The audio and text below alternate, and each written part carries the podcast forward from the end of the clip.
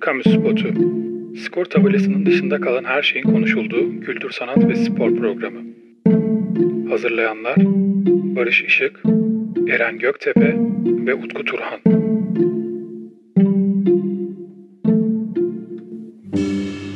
Selamlar, Kamu Spotu'nun yeni bölümüne hoş geldiniz. Her hafta olduğu gibi bu haftada kendi kamu spotlarımızı sizlerle paylaşacağız.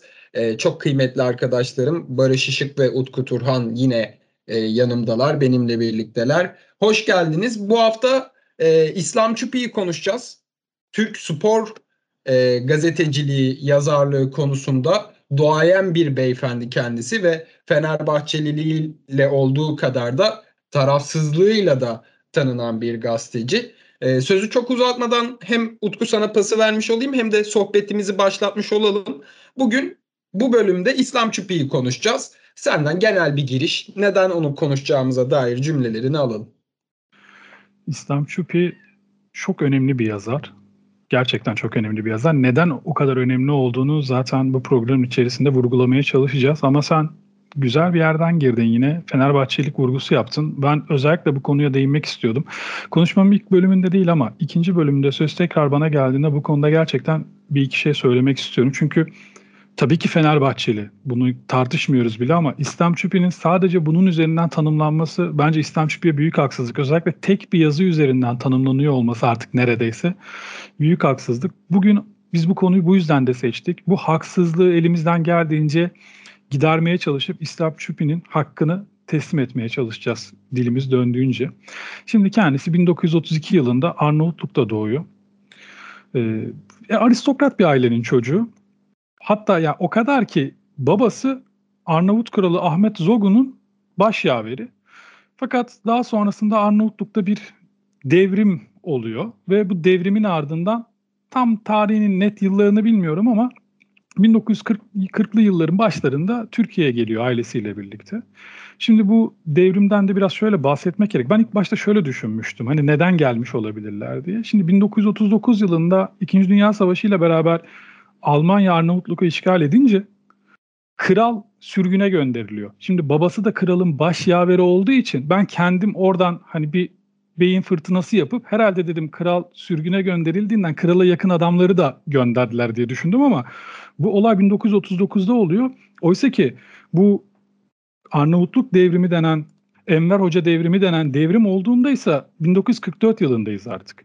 Dolayısıyla o işgalden sonra da orada kalmaya devam etmiş ailesi. Bu devrimden sonra yani Enver Hoca iktidara geldikten sonra Türkiye'ye göç etmiş ailesiyle birlikte. Bu Enver Hoca da aslında ismini almışken birazcık bahsetmek lazım. Çok enteresan bir adam. Dünyada çok belki olan ülkeler vardır ama ben pek bilmiyorum. Ee, bir komünist kendisi ve iktidara geldiğinde bütün dini binaları yıktırıyor. Yani camileri sadece camileri değil ama işte kiliseleri falan da yıktırıp e, dinsiz bir devlet yaratmaya çalışıyor. Tabii tasvip etmiyoruz bunu. Bizim ülkemiz ne mutlu ki böyle insanları barındırmıyor bünyesinde çok şükürler olsun ki. Neyse kendisi ailesiyle beraber Türkiye'ye geliyor. Şimdi dedik ya zaten aristokrat bir ailenin çocuğu. Türkiye'ye geldiğinde de önce Galatasaray Lisesi'nde sonra da Vefa Lisesi'nde okuyor. Yani buralarda hele hele o yıllarda hala bile günümüzde de bu özellikle Galatasaray Lisesi çok önemli bir okul ama hele hele o yıllarda zaten buralar saraya adam yetiştiren okullar olarak kurulmuşlar zamanında. O Mektebi Sultani ünvanı zaten oradan gelir. Darsu şöyle söyleyeyim. Osmanlı'daki okul sisteminde sultani ünvanını taşıyan okullar en kademeli, en rütbeli okullardır liseler arasında. Oradan zaten direkt hani saraya adam yetişir. Tabii ki e, İslam Çupi 1940'lı yıllarda Türkiye'ye geldiği için hani o yıllarda Cumhuriyet döneminden bahsediyoruz artık ama okulun geçmişi, kökleri hala varlığını koruyor. Vefa Lisesi kendi yani ana dilde eğitim yapan ilk lise Türkiye'de. Bu yüzden önemli ve zaten çok eski, çok kült, köklü bir okul. Galatasaray Lisesi'ni zaten herkes biliyordur bizi dinleyenler. Mesela şunu söyleyeceğim. Şimdi diyebilirsiniz ki Galatasaray Lisesi Türkçe eğitim yapmıyor mu? Günümüzde yapıyor ama Galatasaray Lisesi 1927 yılına kadar sadece Fransızca zorunluluğu var Galatasaray Lisesi'nde. 1927 yılından sonra Türkçe derslerde okutulmaya başlanıyor Galatasaray Lisesi'nde. Vefa Lisesi ise e, Türkçenin eğitim verildiği ilk o tarz, o derece okullar arasındaki ilk lise. Böyle de önemli bir okul. E şimdi ya buralarda okuyunca zaten çevren entelektüel oluyor. Yani İslam Çupi'nin etrafındaki adamlar zaten şairdir, yazardır, işte devlet adamıdır vesaire normal olarak. Ya bunlar aristokrat insanlar ve başta da dediğim gibi İslam Çupi aristokrat bir ailenin çocuğu zaten. Şimdi bu detayı niye veriyorum? İşte o bilgi birikimi, o entelektüel birikim yazılarına da yansıyor çünkü. Yani burada şey düşünmeyin. Bu yüzden zaten burada İslam Çupi'yi konuşuyoruz. Hani alelade bir spor yazarı değil. Aynı zamanda bir edebiyatçı. Herkes onu böyle tanımlıyor. Hatta Barış da bahsedecektir muhtemelen. Kendisine Balzac, hani spor dünyasının Balzac'ı deniliyor. Ya bu kadar önemli bir adam. Şimdi ben kendisinin yazılarından böyle bir iki tane alıntı da söyleyeceğim size. Hani desem ki bu bir spor yazısı değil, romandan alınmış bir cümle desem kimse itiraz edip de bir dakika ya böyle roman cümlesi olmaz demeyecektir. O tarz cümleleri var. Ee, bir tanesini mesela hani hazır bahsetmişken okuyayım benim çok hoşuma gitmişti okuduğum zaman. Her tarafını bir eroinman dalgın her tarafına bir eroinman dalgınlığı tırmanan kır saçlı adam hala skor tabelasına bakıyordu. Aradaki iki fark rakamlarla ifadelendirilen futbol için normaldi. Onun tek, tek göz isyanı sadece bu çift sayının arzu ettiği haneye yerleşmemiş olmasında toplanıyordu. Ya müthiş. Benim acayip hoşuma gitmişti mesela okurken bu. Yine e, 1966 yılında yazdığı bir yazıda futbolcuları eleştiriyor. Hani onların e, şöhreti kaldıramadıklarından falan bahsediyor. Tekrar dikkatinizi çekiyorum. 1966'dan bahsediyoruz. Orada da şöyle bir cümlesi cümleleri var. Bu neden böyle oluyor? Sorunun cevabı basittir. Çünkü futbolcu toplumdaki her şeyi çok kolay bulur. Parayı da, ünü de, kadını da, çevredeki geçici içtenliği de. Eğer bir insan kendisini eğitmemişse, belli bir kültür, kültür aşaması yapmamışsa kolay bulduğu şeyleri kar zarar dengesini düşünmeksizin sarf etmeye bakar. Bugün futbolcuları bu, ta, bu tip ters bir yaşantıya iten kolay bulunmuş, elde edilmiş şeyleri tüketmek istemesinin tutkusudur diyor. Ya şimdi bunlar bana göre günümüz spor yazarlığı için çok süslü cümleler, çok büyük cümleler. Günümüzde gazetede yazı yazan yazarlardan yani spor yazarlarından bahsediyorum. Kimseye de haksızlık etmek istemem ama haksızlık ettiğimi de çok düşünmüyorum. Çıkmayacak cümleler bence. Ee, burada bırakayım ama bir şeyler daha söylemek istiyorum kendisiyle ilgili. Özellikle o Fenerbahçe ile ilgili o meşhur yazısından mutlaka bahsetmek istiyorum ben. Utku o kadar güzel anlattın ki İslam Çupi'ye olan hayranlığım daha da arttı sayende. Net söyleyebilirim yani bunu. Zaten çok beğendim. Çok gerçekten takdir ettiğim bir yazar. Bugün bana deseler ki hani sen sadece bir spor yazarı olsan kimin gibi olmak istersin deseler ben İslam Çupi abiyi e, örnek gösteririm. Onun gibi olmak isterim. E, gerçekten çok çok özel bir yazar benim için. Ki sen e, bazı nedenlerini açık bir şekilde saydın. E, biraz ben de bahsedeyim. E, yani o da yine nevi şahsına münasır bir e, yazar, bir karakter. Emektar bir kalem erbabı. Ve, yani onu gerçekten aktarmak zor olacak ama hani dilimiz döndüğünce anlatmaya çalışalım. İşte spor yazarlığının e, hikaye anlatmakla nasıl iç içe geçtiğini öncelikle İslam Çubuğu seziyor. Yani aslında bugün bizim Presi dergi aracılığıyla yapmaya çalıştığımız da bir yerde bu. Yani hikayeleştirerek e, olayları insanların önüne sunmaya çalışıyoruz. Bunu Türkiye'de belki de ilk e, sezenlerden bir tanesi İslam Çupi. Bir sporcunun, bir futbol takımının işte insanlarla kurduğu ilişkilerin de farkına varıyor ve bunları bizlere aktarmaya çalışıyor ve bunu sporun ruhuna dokunan, edebi e, şekilde sporun ruhuna dokunarak yapıyor. Yani gerçekten kıymetli. E, futbolu e, la kalmıyor. Diğer spor branşlarıyla ilgili de yazıları mevcut. Ve teknik taktik bir soğukluğun ötesinde demin de söylediğim gibi edebi bir hassasiyet ve romantik bir coşkuyla kalem alıyor. Ee, küçük yaşta İstanbul'a geliyor. Ee, sen bahsettin Enver Hoca ihtilali ile alakalı e, bölümleri. E, atlıyorum orayı. E, çocukluğu Topkapı'da geçiyor ve 1950'lerin ilk yarısında da o dönemin ünlü takımlarından bir tanesi olan Çapa'da futbol oynadığını söyleyebilirim. Kendisi sol ayaklı ve futbol tekniğine de hayranlık uyandıran bir insan. Yani futbolu sadece izleyerek ya da görerek değil, aynı zamanda sahanın içerisinde oynayarak da öğrenmiş bir şahsiyet. Ve e, bunu duyduğumda gerçekten çok şaşırmıştım. Eminim sizler de şaşıracaksınız. Henüz 20'li yaşlarının başındayken Yeşilçam'a senaryolar yazmaya başlamış İslam Çupi. Ve birçok senaryosu da sansür yüzünden e, geri dönmüş. Yani sansürle alakalı karşı karşıya kalmış. yani öyle bir şey ki şu anda hani bildiğimiz birçok ünlü filmde belki hiçbir senaryosu yok ama olabilirmiş. Tabii o dönemin koşullarıyla alakalı işte sıkıntı yaşamasaymış. Daha sonrasında işte gazetecilik sınavlarına giriyor e, ve kazanıyor tabii ki. E, bu o günle alakalı anılarında da şöyle anlatıyor. Di- diyor ki önümüze bir abajur koydular ve bu abajuru 100 kelimeyle anlatın dediler. Yani bugün bana böyle bir şey yapsalar ben anlatamam galiba bilmiyorum. Ben abajurla alakalı ne yazabilirim bilmiyorum ama İslam Çöpü e, kim bilir nasıl döktürmüştür. Yani bilemiyorum. Ve e, Babali'de de muhabirlik yapmadan spor yazarı olan tek insan olma özelliğine sahip ve e, rahmetli bununla da devamlı övünürmüş. İlk olarak 12 e, Nisan 1957 yılında işte Günlük Spor Gazetesi'nde muhabir olarak gazeteciliğe başlıyor artık.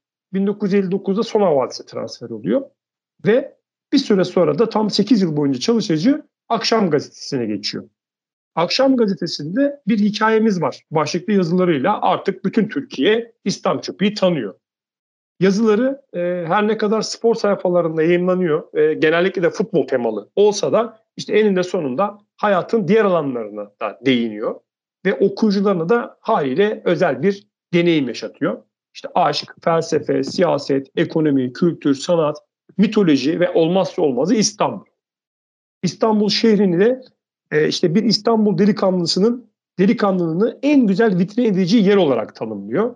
E, İstanbul aşığı kendisi. Zaten onunla ilgili bir sürü e, önümüze yazı çıkıyor İstanbul'la alakalı yazmış olduğu. E, spor alanından yola çıkarak yedi iklimin bin bahçesinden çiçekler derleyip son noktada elimize tutuşturan bir yazar. Sonrasında Tercüman Gazetesi'ne transfer oluyor ve e, şöyle anlatayım size abi oradaki etkiyi. O dönem e, tercümanın tirajı 30 bin, 30 binden 500 bine çıkıyor. He, burada tabii İslam Çüpü ile beraber o dönem gene Mahmut Küçük ve Necmi Tanyolaç'ın da katkıları tabii azımsanmayacak kadar çok. Ama burada İslam Çüpü gerçekten hani Tercüman gazetesini çok bambaşka bir noktaya geçiriyor. Bunu söyleyebilirim. Yine e, Tercüman gazetesinde çalışırken işte Maho ölüyor ve e, basın camiası içerisinde Maho'nun ölümünde saygı duruşunda bulunmuş tek kişi. Yani tek başına saygı duruşunda bulunuyor. Bu da e, onun e, o hani farklı duruşunu yine ortaya koymak için ya da e, bilinmesi için bence önemli bir örnek. E, 1969 sezonu, futbol sezonu sona eriyor ve Tercüman gazetesinde onun bir değerlendirme kalemi alması gerekiyor. Yani ondan bir e, sezonluk bir değerlendirme istiyorlar. E, ve tabii ki herkes galip anlatmayı seviyor. O sezonda Galatasaray Eskişehir Spor'la çekişiyor ve Galatasaray'ın şampiyonlukla sona eren bir sezonu. E, Çupin'in aklına da Malaparte'nin bir e, savaş hikayesindeki bir cümle geliyor. E, şöyle cümle diyor ki mağlupları anlatmak daha kolaydır. Çünkü mağluplar mağluplar olaylara baş kaldırma özgürlüğünü kaybetmişlerdir. Ondan sonra Galatasaray'ı bir kenara bırakıyor abi. Eskişehir'i anlatmaya koyuluyor. Ve yazının sonunda da Gegic ve Kaleperovic'i Hollywood kahramanlarına benzetiyor. Yani yazılarının sadece üç büyüklerle sınır tutmayan da bir insan aynı zamanda gördüğünüz gibi. Ben e, birçok yazısını okumaya özen gösteriyorum. E, hala da bak e, okuduğum yazıları var. Onun içinde birçok Anadolu takımıyla ilgili de ya da İstanbul'un işte böyle kenarda kalmış takımlarıyla ilgili de yazıları mevcut. Ee, onun, az önce bahsetti Utku. Onun dünyasında sanatçılar ve entelektüel insanlar da var. Yine Tercüman Gazetesi'nin yönetimiyle daha sonrasında itilafa düşüyor ve 1982 yılında da Milliyet Gazetesi'ne geçiyor. Artık son durağı Milliyet Gazetesi olacak. Ve e, maalesef sigara yüzünden bir felç geçiriyor. Ve e, şöyle İslam Çupi bir yazıyı yazarken e, neredeyse bir paket sigara içiyormuş arkadaşlar.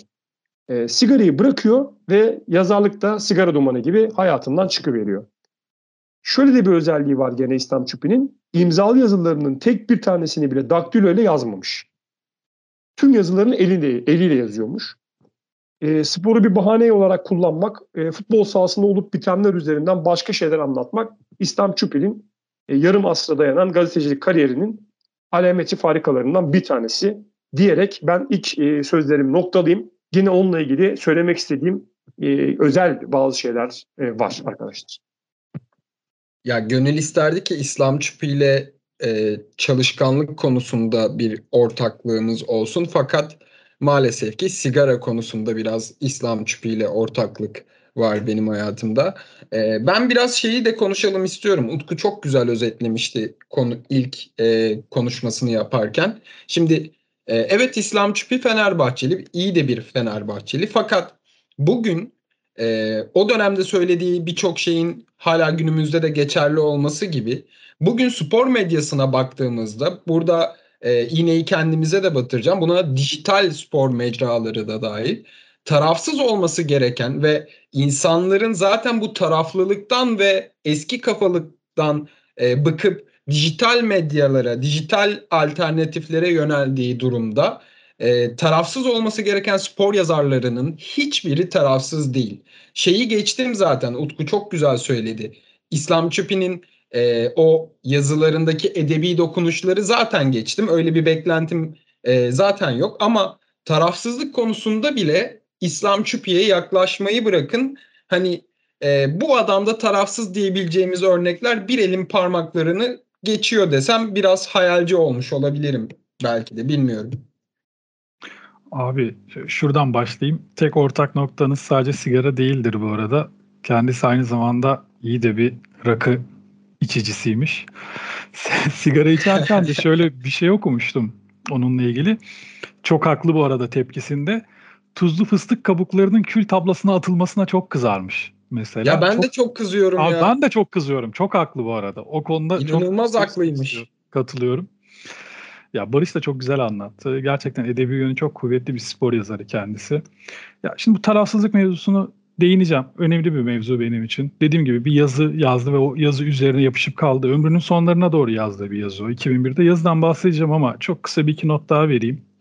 Şimdi kendisi 1981'de Milliyet'te yazmaya başlıyor ve hayatın sonuna kadar da Milliyet'te yazarlığa devam ediyor. Vefatı aslında erken bir vefat. 69 yaşında sadece. Hani yaşlı sayılmaz. Evinde bir ufak bir kaza geçiriyor. Merdivenlerden düşüyor. Hastaneye kaldırılıyor. Tam olarak kaç gün hastanede kaldığını bilmiyorum ama sonrasında kalp yetmezliği sebebiyle hastanede çıkamıyor yani bir de hastanede hayatını kaybediyor. Ee, şimdi gelelim artık o malum konuya. Şimdi İslam Çöpü bir yazı yazıyor arkadaşlar. Bu yazıda Fenerbahçe'yi tanımlıyor ve bu yazı Fenerbahçeliler hariç tabii ki özellikle Galatasaray tarafından büyük tepkiyle karşılanıyor. Bunun tabii tek sebebi İslam Çöpü bu yazıyı yazdı ve Galatasaraylılar tepki gösterdi değil. Fenerbahçe taraftarının pek çok konuda e, kendisine kalkan yaptığı bir yazı oluyor bu. E, Fenerbahçe bu yazıyı kullandıkça Galatasaray da bu yazıya tepki gösteriyor. Neden Galatasaray Fener üzerinden gidiyor? Ezeli rekabet. Yoksa Beşiktaş'ta bir maç yapsa ve o maçta işte kötü şeyler olsa ki hiç istemeyiz öyle şeyler olmasını ama sonrasında Fenerbahçe sitesinden bu yazıyı yayınlasa Beşiktaşlılar da bu kez o yazı üzerinden Fenerbahçe'ye dahası İslam Çupi'ye e, nefret gösterirler. Tersi de olabilir. Atıyorum günümüzde Hıncı Uluç var. Hala hayatta Galatasaraylı bir yazar. Beğenirsiniz beğenmezsiniz ama Türk e, gazeteciliğinde çok önemli bir isimdir Hıncı Uluç.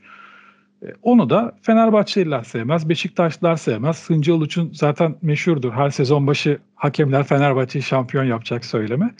E, dolayısıyla bu söylemi duyan bir Fenerbahçeli de tepki gösteriyor ona. Ve bu tepki yorum yani yoruma yönelik olmaktan çıkıp kişiye yöneliyor. İslam Çupi'ye de ben bunun olduğunu düşünüyorum ama şöyle haksız olduğunu düşünüyorum bunu. Yani birincisi yazının neden yazıldığına, ne zaman yazıldığına bakmak lazım. Yanlış bilmiyorsam 2001'de yazılıyor ve naklen yayın ihalesiyle ilişkin bir yazı. O sıra o dönem naklen yayın ihalesi işte 99'du galiba. Tele10 alıyor. Tele10'un sahibi kim? Cem Uzan. Fanatik bir Galatasaraylı. Galatasaray başkanlığında adı geçiyordu hatta. Sonrasında bu naklen yayın ihalesinin ardından şimdi zaten günümüzde de öyle işte Fatih Terim'in yardımcısı hanımefendi e, yayıncı kuruluşta çalışmaya başlıyor. Offside çizgisinden bile o kadını sorumlu tutuyorlar. Ama tersi olsa bir Fenerbahçeli e, idaresine, yani Fenerbahçe'de görev alan biri bir şekilde oraya geçse bu kez Galatasaraylılar da ona tepki gösterecektir. Maalesef bu ülkenin futbol iklimi maalesef bu. Belki dünyada da böyledir bu arada bilmiyorum. Belki bu, bu ya futbol denen bu sporun ruhu böyle bir şeydir. Yani olmamasını temenni ediyorum. Ben öyle olmadığımı düşünüyorum ama çok da emin değilim açıkçası. Neyse bu yazıyı yazıyor İslam Çupi. Yazıyı, yazı baştan sona bir naklen yayın ihalesi eleştirisi aslında. Hani işte paralar geç ödeniyor, ödenmiyor, yeniden yapılandırma günümüzde de meşhur ya işte yeniden yapılandırma falan konuşuluyor. Herhalde o dönem bilmiyorum şimdiki gibi ekonomiye hakim bir cumhurbaşkanımız yoktu. Ülkenin ekonomisi herhalde iyi durumda değildi o dönem ve yayıncı kuruluş problem yaşayıp işte belki kurda güncelleme istemiştir falan. Günümüzde öyle şeyler zaten mümkün değil de hani o dönem böyle şeyler olmuş olabilir. E, bunu eleştiriyor İslam Çipi yazısında ve sonunda da kendi Fenerbahçelik kimliğini ön plana koyup Fenerbahçe'yi anlatıp hani bu yayın ihalesi şu sebepten başarısı oldu. Çünkü bu Galatasaraylı yayıncı kuruluş sahipleri asıl para getirecek asıl pazarın Fenerbahçe olduğunu bilmediler. Orada hata yaptılar deyip onun üstünden Fenerbahçe güzellemesi yapıyor. Belki ben yanlış da anlamış olabilirim ama hani o dönemde hakem hataları olduysa ya da olduğunu düşünüyorsa İslam Çipi buna da bir gönderme yapmış olabilir. İşte Galatasaraylı sahipler var. Yayıncı kuruluş Fenerbahçe'yi yok sayıyor. Galatasaray'ı ön plana çıkarmaya çalışıyor. O da alıcı bulmuyor. O yüzden de zor durumda demiş olabilir. Ama bir insanı yani düşünün işte 44 yılında Türkiye'ye gelmiş. İlk kaç yılında yazarlığa başladığını şimdi Barış söyledi. Tam hatırlamıyorum ama hani sadece milliyette 20 yılı var bu adamın. Yani 20 yıl boyunca spor yazısı yazan bir adamı tek bir yazıyla alıp da Fenerbahçelilerin onu yüceltip diğer bütün takım taraftarlarının da özellikle Galatasaray'ın da onu idam sehpasına koymaları bence hiç adil değil. Yazıdaki görüşe katılmayabilirsiniz ama bir şey söyleyeyim. Ben biliyorum Barış Zonguldak sporlu. Barış'a bir Zonguldak spor yazısı yazdıralım bakalım ne, neler yazacak. Ama Zonguldak sporun taraftar sayısı Fenerbahçe kadar olmadığı için ya da Zonguldak Spor'u sevmeyenlerin sayısı Fenerbahçe'yi sevmeyenler kadar olmadığı için Barış'ın yazdığı yazıdan dolayı Barış, Barış linç yemez. Ama İslam Çüpü yazınca yazıyı karşıdaki kitle çok büyük. Onu savunan kitle çok büyük. Böyle saçma sapan bir kaosa dönüyor. Ya bu adam neler neler yazmış ama bir tane yazı üstüne yapışmış kalmış. Bu beni açıkçası üzüyor. Çünkü Şimdi Galatasaraylar çok merak ediyorum. Bilenler mutlaka vardır ama bu adamın Metin Oktay'ın ölümünün birinci yılında yazdığı yazıyı hiç okudunuz mu? Bir açın okuyun bakalım. Hangi Galatasaraylı yazar öyle bir yazı yazıpmış Metin Oktay için bu zamana kadar? Turgay Şeren için yazdığı bir yazı var. Kalecilik bir kaleci güzellemesi var. Turgay Şeren'in kaleciliğini bir anlatıyor adam. Açın okuyun. Ve deyin ki abi Turgay Şeren'i şu Galatasaraylı yazar daha iyi anlatmıştır İslam Çüpü'den deyin. Bakın şey demiyorum İslam Çüpü çok tarafsız bir yazardı. Galatasaray çok iyi yazardı falan demiyorum. Barış da söyledi. O da bir eleştiri konusu olabilir. Adam Galatasaray'ın şampiyon olduğu sezon sezon değerlendirmesini kaybeden takım üzerinden yapmış. Bunu da eleştirebilirsin. Sen Galatasaray'ı yazmak istemediğin için bunu yazmadın diyebilirsin. Hiçbir itirazım yok eleştiriye. Ben de eleştirebilirim yazıyı. Ama yani bu kadar yılını spor camiasına vermiş ve üstelik gerçekten kelimenin tam anlamıyla bir ekol yaratmış. Spor yazarlığı denen kavramı neredeyse oluşturmuş bir adamı bir tane Fenerbahçe yazısı üzerinden değerlendirip de değersizleştirmek haksızlıktır bence ve o adamdan ziyade kendimize ayıptır. Ben Galatasaraylı olarak söylüyorum. Ya Galatasaray çok büyük bir camia değil mi? Biz bilmiyor muyuz kendimizi? Bizim kendimizi başkalarını onaylatmaya ihtiyacımız mı var? Yok. İslam Çüpi'nin o yazısını eleştirebilirsin. Ben de eleştirebilirim ama İslam Çüpi'nin kendisini bu zamana kadar yazdığı bütün yazıları tek bir yazı üzerinden değer, değersizleştiremezsin. Değersizleştirmemelisin ya da. Çok kısa kendisi hakkında bir iki şey daha söyleyeyim. Kitaplarından bahsedeyim. Şimdi kendisinin hayattayken basılan bir tane kitabı var. Hey Gidi İstanbul diye. Kitabı okumadım maalesef. E, görmedim de yani hiç elime almadım. Onun dışında da Barış da bahsedecektir diye düşünüyorum. İletişim yayınlarından derleme yazıları var kendisinin. Üç kitap şeklinde çıkıyor bunlar. Bir tanesi 2002'de, bir tanesi 2004'te, bir tanesi 2009'da çıkıyor. 2002'deki futbolun ölümü, 2004'teki olaylar ismi çok komik bir kitap. Olaylar Sabek'in lahana dolması yemesiyle başladı. 2009'daki de mağlubu anlatmak yazısı. Barış zaten bu yazıdan bahsetmişti. Şimdi bu kitaplar şey hani 2001'den sonra çıkıyor ama eski dönem yazıları da var. Yani 60'larda yazdığı yazılar da var bu kitaplarda. Ve burada hani çok yani geniş bir zaman boyunca yazarlık yapan birinden bahsediyoruz ve bu ülkenin geçmişinde de çok inişli çıkışlı dönemler olmuştur. Ee, darbe dönemlerinde yazdığı yazılar da var.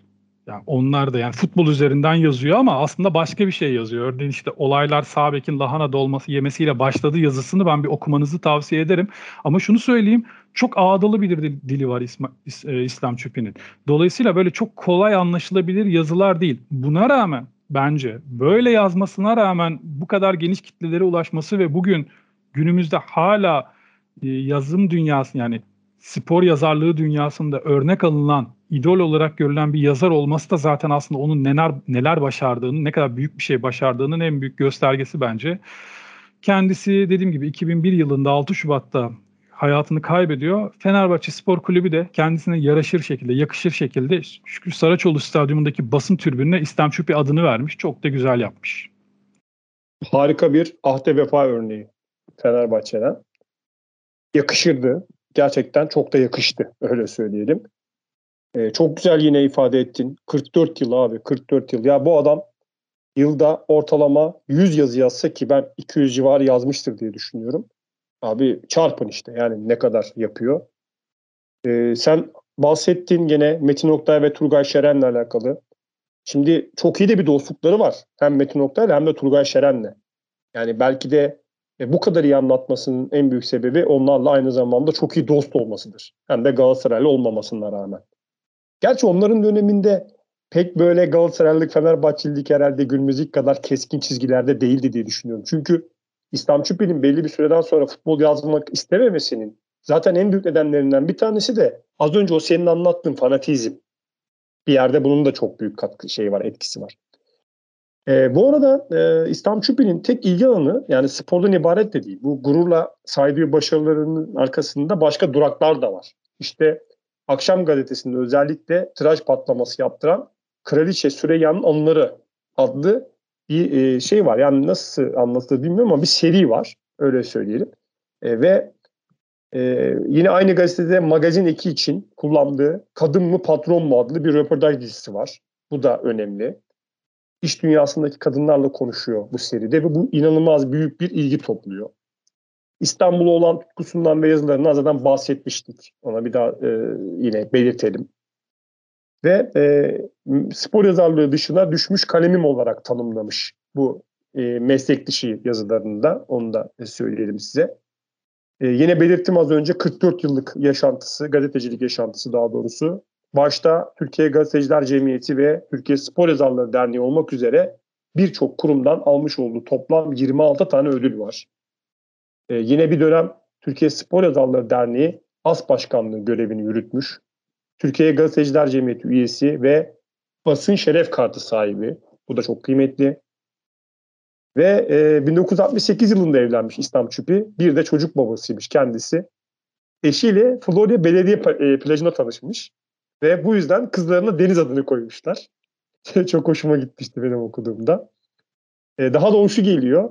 Az önce çok iyi bir rakı içicisi oldu. Yani rakı sofralarının çelebi insanlarından biri olduğunu Utku bahsetmişti. Şimdi düğününde İslam Çöpü'nün arkadaşları ellerinde bir pankartla geliyorlar arkadaşlar. İslam Çöpü'nün düğününde. Pankartın üstünde yazan e, şeyi aynen okuyorum size. Alkol kana yayıldı, İslam alkole bayıldı. Araya bir böcek girdi, onu bizden ayırdı. Yani bu şekilde bir pankartla düğüne geliyorlar. Çok enteresan olmuştur diye düşünüyorum. Çok güzelmiş ama ya. Şimdi duydum. İlk yani, defa duydum da çok iyiymiş.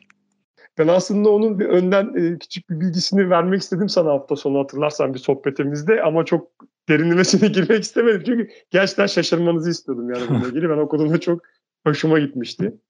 Yani dediğim gibi rakı sofralarının e, çok aranan isimlerinden bir tanesi. E, orada da hatta e, şöyle bir özelliği var. E, sohbet ederek birden sessizleşip böyle önüne bir kağıt parçası açarmış ve peçete ya da kağıda tükenmez kalemiyle böyle çizgiler atmaya başlarmış. Birkaç tane sözcük yazarmış. Sonra katlayıp cebine koyarmış. Bu ertesi gün yazacağı yani yapacağı sayfanın planıymış biliyor musunuz? Ve bunu bir öyle hazine gibi gömlek cebinde tutarmış. Yani e, demin de söyledim ya daktilo kullanmayı falan zaten seven bir adam değil. Ama bu yazı planlarında böyle bir anda aklına gelip bir anda açıp bir anda tamamlayan bir adammış. Hemen ertesi günde zannediyorsam artık e, o şekilde planlamasını hallediyordur. E, sen bahsettin mi bilmiyorum. Üst düzey Fransızca konuşuyor. İşte Türkçesi de çok özgün zaten. Üstün zekalı olduğunu da ben düşünüyorum. Yazılarını okudukça daha iyi anlıyor insan. Ve e, spor yazarlığında gerçekten saygın bir meslek haline getiren e, kişilerden bir tanesi. Ve e, bu edebiyatçı yönüyle alakalı sen demin dedin ya sporun balzağı olarak tanımlanmış. Onu söyleyen ona e, yani o lakabı takan Beşiktaşlı baba hakkıymış. Süleyman Seba'nın da yine onunla alakalı Arnavut Prensi ünvanı yakıştırması var. Yine son dönem Millet Gazetesi'nde çalışırken e, hatırlarsınız bilmiyorum yani çok eski de değil ama Fiesta diye bir ek vardı Milliyet Gazetesi'ne ait. Orada e, yazıları var gene işte İstanbul üzerine yazdığı. E, tutkulu Fenerbahçe e, taraftar aşığı e, bunu belirttik zaten. Yine yazılarında görüyoruz onunla ilgili e, dokunuşlarını, temalarını görüyoruz. Yani e, gerçekten e, yani futbol kamuoyunda hak ettiği değeri tam olarak bulun yani bulmadığını düşündüğüm bir yazar. Biz bugün fazlasıyla övdük kendisini ama yani ben e, çok fazla hani insanların İslam Çupi'yi tanıdığını bildiğini maalesef düşünmüyorum. 6 Şubat 2001 tarihinde İstanbul'da e, aramızdan ayrılıyor İslam Çupi. 70'li yılların sonlarında Beyoğlu'nda meyhaneleriyle ünlü bir çiçek pasajı var. Orası yangın oluyor işte orası yanıyor ve sonrasında İslam Çupi bir yazı yazıyor. Diyor ki dün gece 100 bin kadeh kırıldı.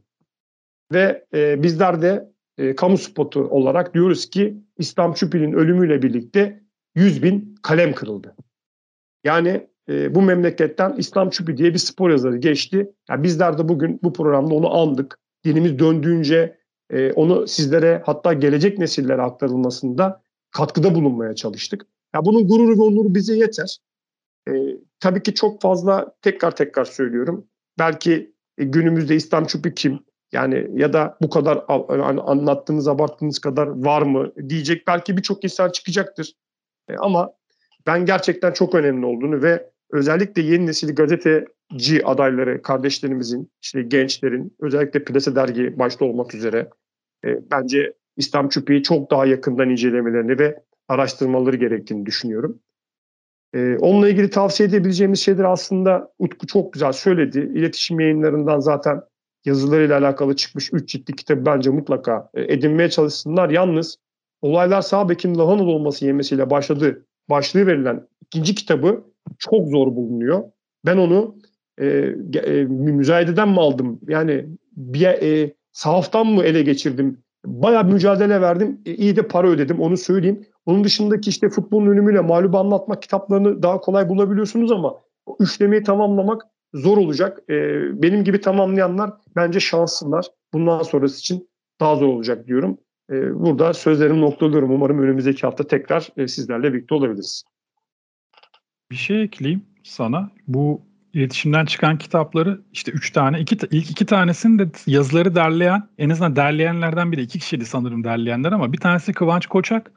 Ya Kıvanç Koçak da Ankara Hukuk mezunudur. Hani ben de işte hukuk fakültesi mezunuyum. Ama o da hani hukuk fakültesi mezunu olup editörlük tarafına, editoryal kısımla ilgilenmiştir. İletişim yayınlarında hala görevli diyebiliyorum. Yani öyle alelade seçimler de yapmaz yani Kıvanç Koçak. iyi seçmiştir diye düşünüyorum yazıları. Dediğim gibi kitapları okumadım ama ben kitapların dışında bir tavsiyede daha bulunacağım. Kendi sözlerimi onunla bitireyim. Bir arkadaş çok güzel bir site yapmış. İslam Çupi'nin bütün yazılarını bulabildiklerini, kendisine gönderilenleri derlemiş. Bir e, redaksiyondan da geçmiş yazılar, yazım hataları varsa falan diye. Sonrasında da e, çok güzel şekilde etiketlenmiş. Yani siteye girdiğinizde yazıları arattığınızda yazıların her biri okunarak siteye yüklendiği için ve iyi etiketlendiği için e, rahatça arama da yapabiliyorsunuz. Sitede şu islamcupi.org Girdiğinizde zaten basit bir site, kullanımı çok basit bir site. Direkt İslam Şüphe yazıları karşılıyor sizi ve bir tane de arkadaş güzel bir sunum yazısı yazmış. Hatta bu kadar hani arkadaş arkadaş dedim. Kendisinin e, kim olduğunu da söyleyeyim çünkü adı vardı sitede. Bozkurt Yılmaz'mış siteyi yapan. Katkıda bulunanların isimlerini de tek tek sıralamış ve şey diyor hani elinizde bir gazete küpüründen İslam Şüphe yazınız varsa bize gönderirseniz sitemizde yayınlarız mutlaka diyor. Bayağı bir yazı var onu söyleyeyim. Bayağı geçmiş tarihten başlayarak günümüze kadar gelmişler. Yani ben bir bir çırpıda okunur mu diye baktım ama hiç öyle bir günde okunacak bir site değil. Aklınızda bulunsun. Güzel bilgileri aldık. Siteyi de zaten eğer dinleyicilerimiz merak ediyorsa kamu spotu sayfasından e, canımız zürafamıza rica ederiz. Kendisi paylaşır ve e, merak edenler tıklayıp bakabilirler efendim. Biz bu haftalıkta kamu spotumuzun sonuna geldik. Haftaya yine kendi kamu spotlarımızla yine kendi günümüzde ve saatimizde sizlerle birlikte olmayı diliyoruz. Hoşçakalın diyoruz.